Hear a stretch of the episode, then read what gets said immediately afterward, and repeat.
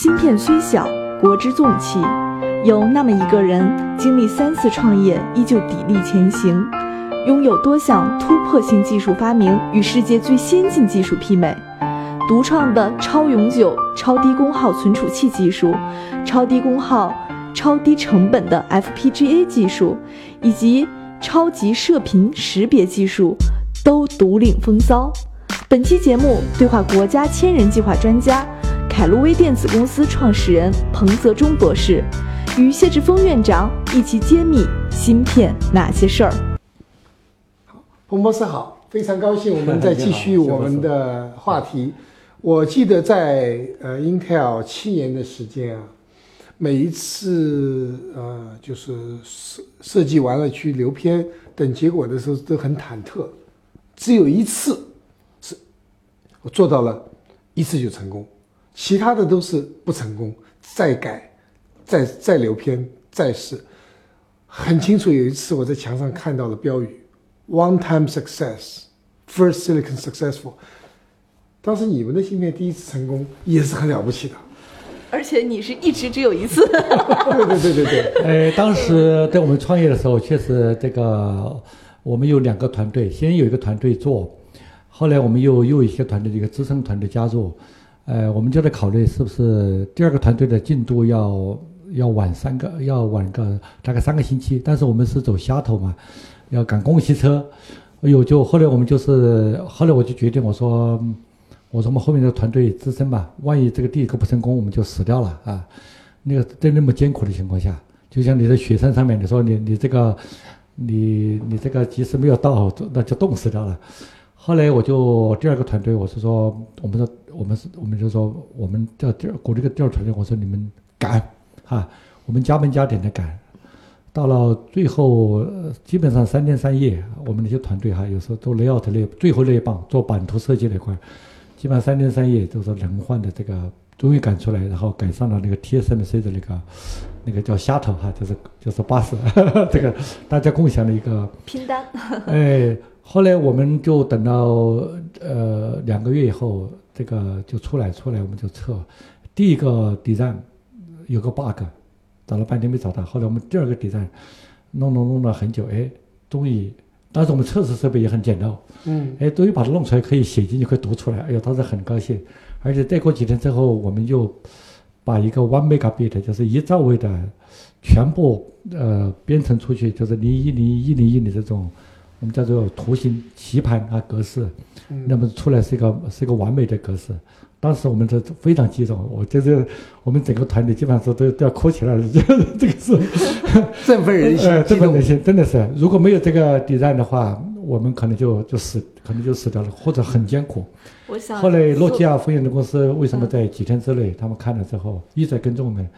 就打了一百五十万，连手续都没有签得很好，就那是哪一年？就是在零二年的，那是大钱了，那是那是大钱，一百五十万美金是真是救了我们。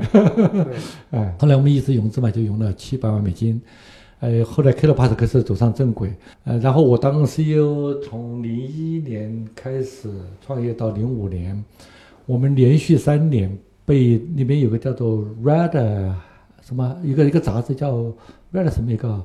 一个评估的一个杂志，它评为全世 Kilopass 是全世界最注 VC 关注的六十家初创公司，它叫 Sixty，叫 Hottest Sixty，嗯，这个 Startup Startup 公司连续三年，嗯，所以我们的公司当时这个因为这个技术突破，再加上我们在非常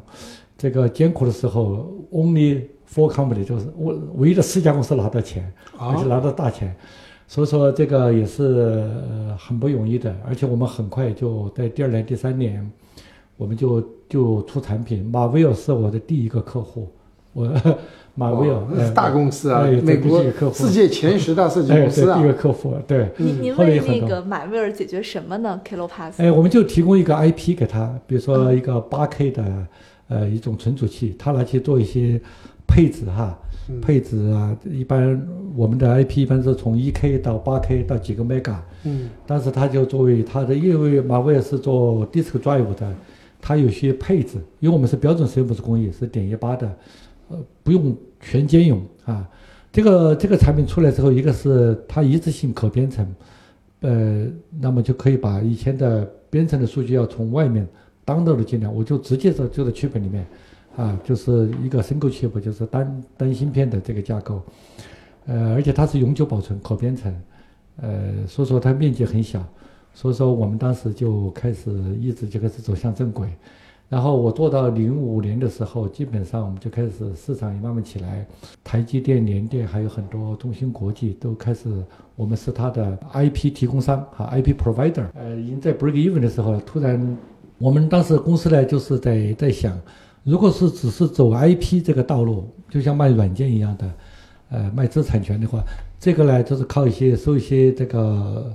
我叫佣金哈，loyalty 哈，啊，一个 front 费，一个 license 费。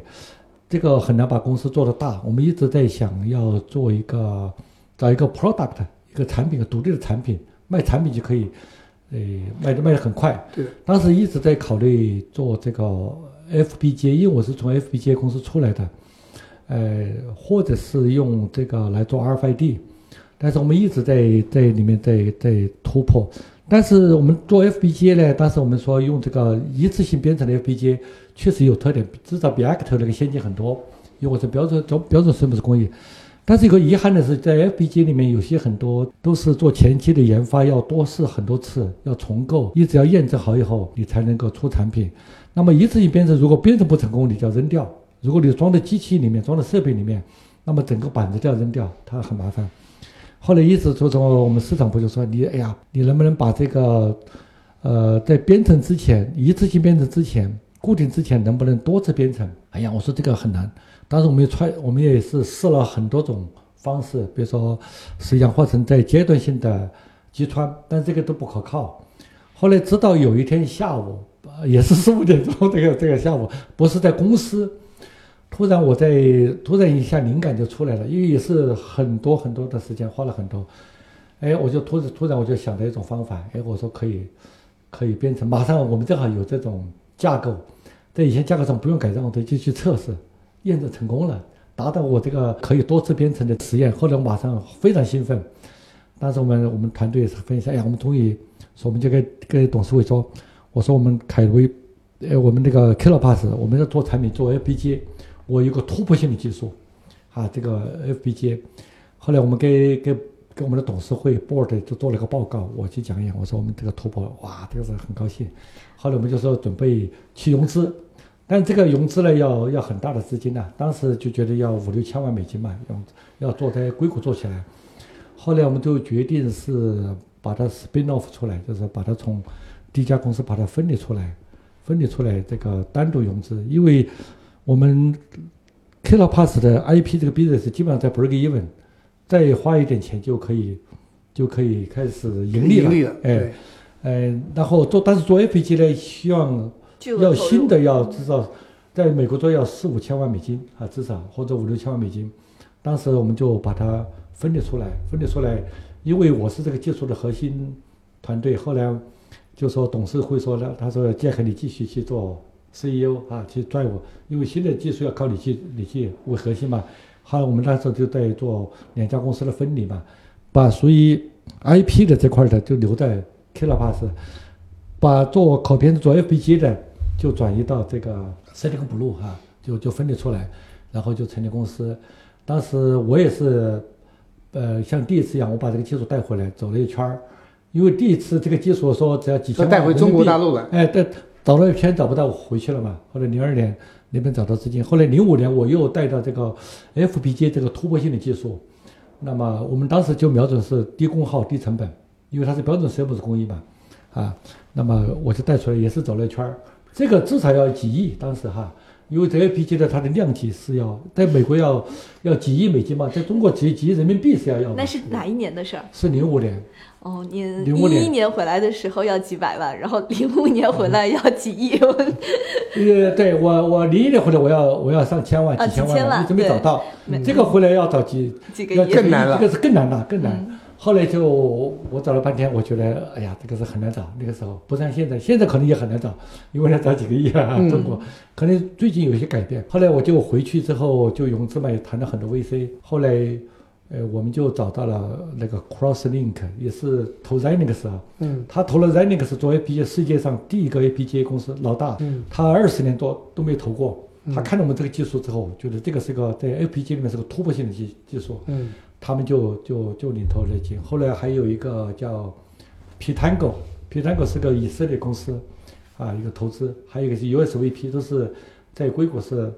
first tier，就是一流的风险投资公司。再加上我们以前的老的 Killer Killer Pass 这些也跟进，啊，那么第一期就融了一一呃是呃一千六百五十万美金，在中国是不可能的事情，哎，就融到后来就开始做做做，就做就开始做。后来我在零七年我离开那家公司，呃，原因是什么呢？因为我找了个 co-founder，一个印度人，但是我们在在产品的定位上面，还有在我希望在中国来做，也拿到钱。我说在美国你要花六五六千万美金很难融资，即使做成了之后，团队都都失去控股了。我是呃希望在中国来做，但是他不愿意，他说他要到印度去做。哎，我说那就没没意思哈。就我说这个公司你你去做吧，我回来我做 RFID。我当时也觉得 RFID 我们这个技术用到这个 RFID 的话，也是将来是一个颠覆性的技术，因为它可以把这个 RFID 的成本做得非常低，因为呃它是标准 CMOS 工艺嘛，嗯而且可以一直按照摩尔斯定律一直往下去做，没有阻碍。现在二分力一般都是一方 PROM 嗯，或者一种啊、MTP 啊这种比较贵的。呃比较贵的，呃，所以说我就零七年我就我就辞掉了那边的这个当时的 president CTO 哈切尔曼啊，我说你们做，我回来做这个，但是我的股份一分没卖，我觉得这公司也还是有呃呃有希望的，因为我这个技术一定是世界第一嗯领先的。我我 Kilo Pass 离开很多年，我一分都没卖，别人说你能不能卖掉，开销头，我说不用，我说希望他做，就像自己养的孩子一样的。嗯我说你们就做，只是嫁出去而已了嘛。然后，我就回来，我说有了很厚的经验，我说这第三家公司，阿尔法 d 可能要不了这么多钱，那么我就回来，我就慢慢做。我说一定要把第三第三家公司做成，在中国落地，做成中国公司。所以说回来就是零七年我就回来，就一直在坚持。呃，当时把房子抵押出来哈，又又抵押了呃房子，又抵押房子，太太到后来对对？对对对对，因为我我在美国工作了，已经两家公司有一二十万的年薪嘛，那个时候我是 EO 嘛，对哈，那么有些积累了嘛，把以前的账那些还掉了，这个这个，呃，后来我就又有几十万美金，我就回来，然后对在中国做。中国做呢，确实也是做做得非常辛苦。我因为立志要做成中国公司，我就没有找外资的钱，啊，没有找。当时有美国的公司也感兴趣，呃，有新加坡的、有台湾的投资人，我说一定要在中国做。那在中国呢，就是确实在中国也很难。尽管我已经有两家公司的经验了啊，而且这个技术已经 proven 的，但在阿尔法 d 里面也是个新的公司，也是一直我回来做到有一年的时候，我们就出样品了。出了样品之后，突然后来就是呃，到了江阴有一个中介人就介绍我们的江阴有一个这个华宏实业，他们是做这个有点像乡镇企业一样的哈，有点像那种呃这个华西村一样的，他们有几十亿的这个，他们当时也想转型，后来就投了三千万给我，哎，然后一看到样品嘛。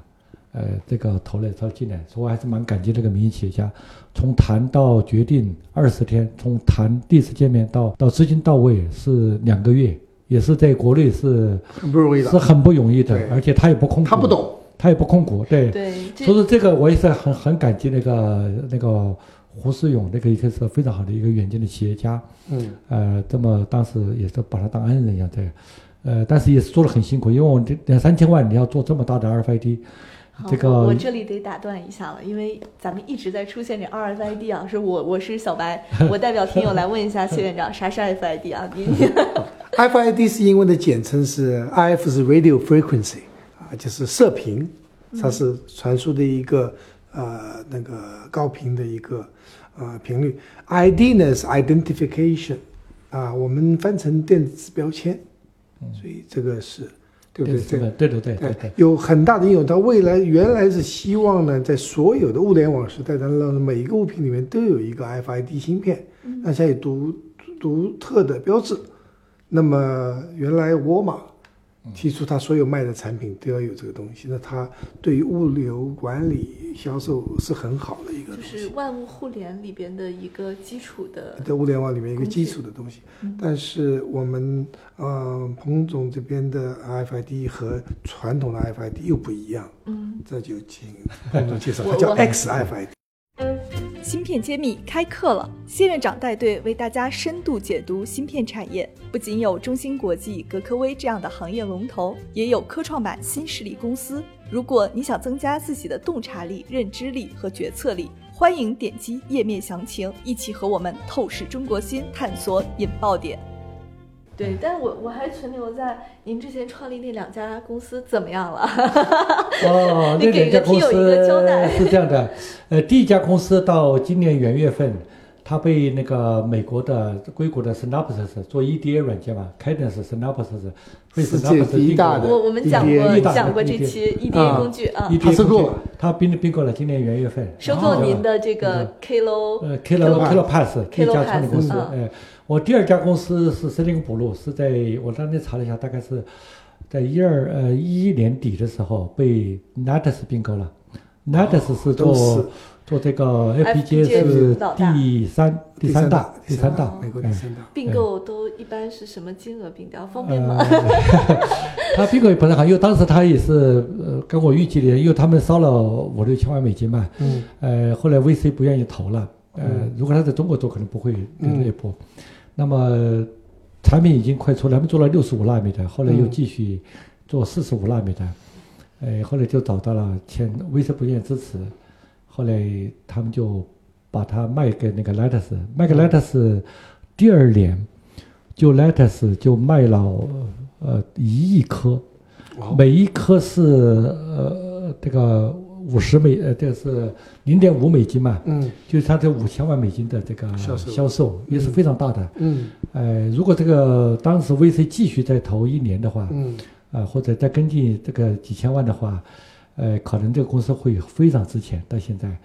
呃，他可能卖的卖的，但是卖早了。卖卖卖早了，就是也就是有时候投资要要要坚持，就是他你本来就就已经挖到金矿了，没挖了，啊别人下面一锄就把它挖出来了。这个我我 特别好奇啊，因为呃，在国内呢，半导体才是近几年新兴的一个投资的领域。嗯、在硅谷，尤其是在美国，它是一个比较成熟的产业了。那为什么在美国投资人对半导体也是这么谨慎？甚至像您说的都，前面都投了那么多，产品都快出来了，他们竟然还不投？他为什么他看到这个你一直花钱，呃，花的很多哈，在这里面，因为因为后来对半导体投资要非常大，时间也很长，所以说 VC 有些熬不住了，这个是再加上个 CEO 自己可能也。呃，可能缺乏一些毅力吧，不像我这样，我这个熬不下来就把房子抵押出来，到处去把亲戚朋友的钱都拿出来，呃，这么来来这个印度 CEO 没有这个风格。对他不是 真的是跟我这个我自己养的孩子，他是好像寄养的孩子一样的这种，说他没有这个坚持。呃，这两家公司实际上你刚刚提到了，呃，这个森林布鲁是早卖的，嗯，呃，前不久是那个丁文武这个大资金，嗯呃，他到我公司去了，说，哎呀，他彭总，要是我早知道你这个 APG 公司，我就把它买下来了。嗯，我说你大资金那个时候还没起来。对啊，时间不对，而且卖也，后来他被 Lattice 收购，中国不是有一家公司想收购 Lattice 吗？嗯这个没成功。没有被成功，因为中国美国有个叫做 CFuse。，CFuse CFuse 这个它叫什么什么商业什么什么什么 committee 一个，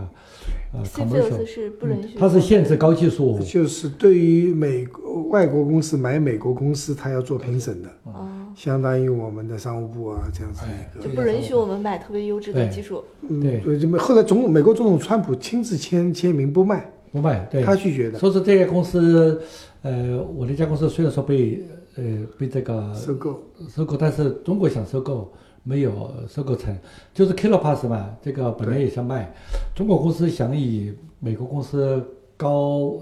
百分之五十甚至一倍的价格，也被拒绝了，也没收购。对，对我们好东西不卖，我们中国人创办的公司，在美国创办的公司，中国人也买不了。所以彭总零七年就一定要回国内对，创业吗？回来对，回来我说我一定要把 RFID 这个公司，呃，落到中国嘛。但是因为，呃，我也喜欢中国，但是我回来之后，我觉得一个是有两个，我觉得在中国是，办的很落后嘛，我们回来希望自己发明的技术来提升，这个是从专业的专业的角度上哈，嗯那么来来提升这个行业水平。同时，中国的人工比起美国来讲还是比较便宜，它的生存可能要活得久一点点哈。那么，而且这个市场也很大，因为阿尔法本身就是一个低价竞争，要要求做的非常非常越便宜，市场越大。你能做到二维码这个价格几分钱的时候，或者一两毛钱的时候，它这市场越来越大。因为阿尔法狄最早是几块钱或者几毛钱，啊，这个现在，所以说我当时觉得，呃，把重心放到中国来，还有一个就是说，希望回来也是一个家乡情节。呃，我父母亲当时是八十多岁了嘛，然后我觉得回来呃这个陪他们。能够陪他们一下，因为这个中国有句古语就是，呃，树欲静而风不止，子欲养而 亲不在。正好在他们有生之年，我能够在中国回来，呃，经常可以去看他们，因为在美国基本上每年回来一次，在中国基本上每几个月就可以看看他。跟我们所以说我还是还不错。经常我回来之后，呃，先后为我三个老人嘛，我岳父、我父亲和母亲都送终。嗯，所以说这个也是达到我的这个呃这这个尽孝心哎，，尽责任。哎，呃，所以说这个在中国实际上创业是是是比较难，因为他中国都喜欢投一些短平快的。所以说我们凯威尽管我在美国有两家公成功公司的经验，有这么多积累，有比较成熟的技术，但中国来开发新的产品也是需要。我们有凯威整整花了十一年时间，十一年磨一剑，甚至当时很多地方政府说，哎，以为你很几年就会起来，为什么？投资人说我投了什么，呃，八九年、十年都没见效。他们他对这个没有一个清晰的认知。呃，他是当时我们也也觉得这个应该很很快会出来，但是因为面临国外的竞争对手，别人投了几亿美金，比我们早做五年到十年，我们我们的时间不到他的十分之一，啊，而且别人也走在前面，你在你在跟着他，你赶不上他，别人都用最好的产品，所以我们花了十年的时间，从起步到追赶到现在为止，我们今年的比如说第三代超高频，呃，第三代高频，第二代超高频产品出来，基本上我们达到了。国际水平有一定的竞争能力，而且再加上我们的，我们叫做超级 RFID，因为我里面用了叫超级永久性存储器，就是我发明的这种反应式氧化层基呃击穿这种存储器技术，它做出来之后，就是一个是数据可以保持一百年，而且可以抗高温、抗紫外线，哪怕抗辐射啊这些高可靠性，再加上我的成本是，呃，我是标准 CMOS 工艺，我的成本会很低，就是安全可靠、低成本，这就是我们 XRFID。这个特点也是全世界唯一的一家，呃，这个用反应式技术做出来的，呃，性能、价格、性价比都特别好。所以我们现在，但是有了个一流的技术，我们整整花了十年的时间，做成一流的产品，做到一流的这产品。那么我们这次也就是非常非常辛苦，几次基本上都是在几次资金断裂，断裂的时候真的是这个非常难。那么，投资人也不想继续给钱，要找新的投资人，也花时间。那么再加上后来还是家里面人，我把美国的房子在一一三年、一四年的时候我卖掉了，一百多万美金。但是现在不卖的话，两百多万美金呢，我等这这房子上我就亏了一百多万美金。但是把公司救活了，甚至在艰苦的时候，我们把把我家里面的人呐、我姐姐啊、妹妹啊，我姐姐她是老大嘛，都是支持我。那么这个呃就是把亲戚朋友的钱，甚至我不知道，我直到我妈妈去世以后才告诉我的，它里面的个支我的前面有我妈妈的二十万的那个，他们叫叫买棺材的钱，都我分我，太太感动了。是，这举家之力来支持您，这个过程真是太不容易了。这才是创业所用的精神，真是不容易。所以这个我们现在很多人创业都是太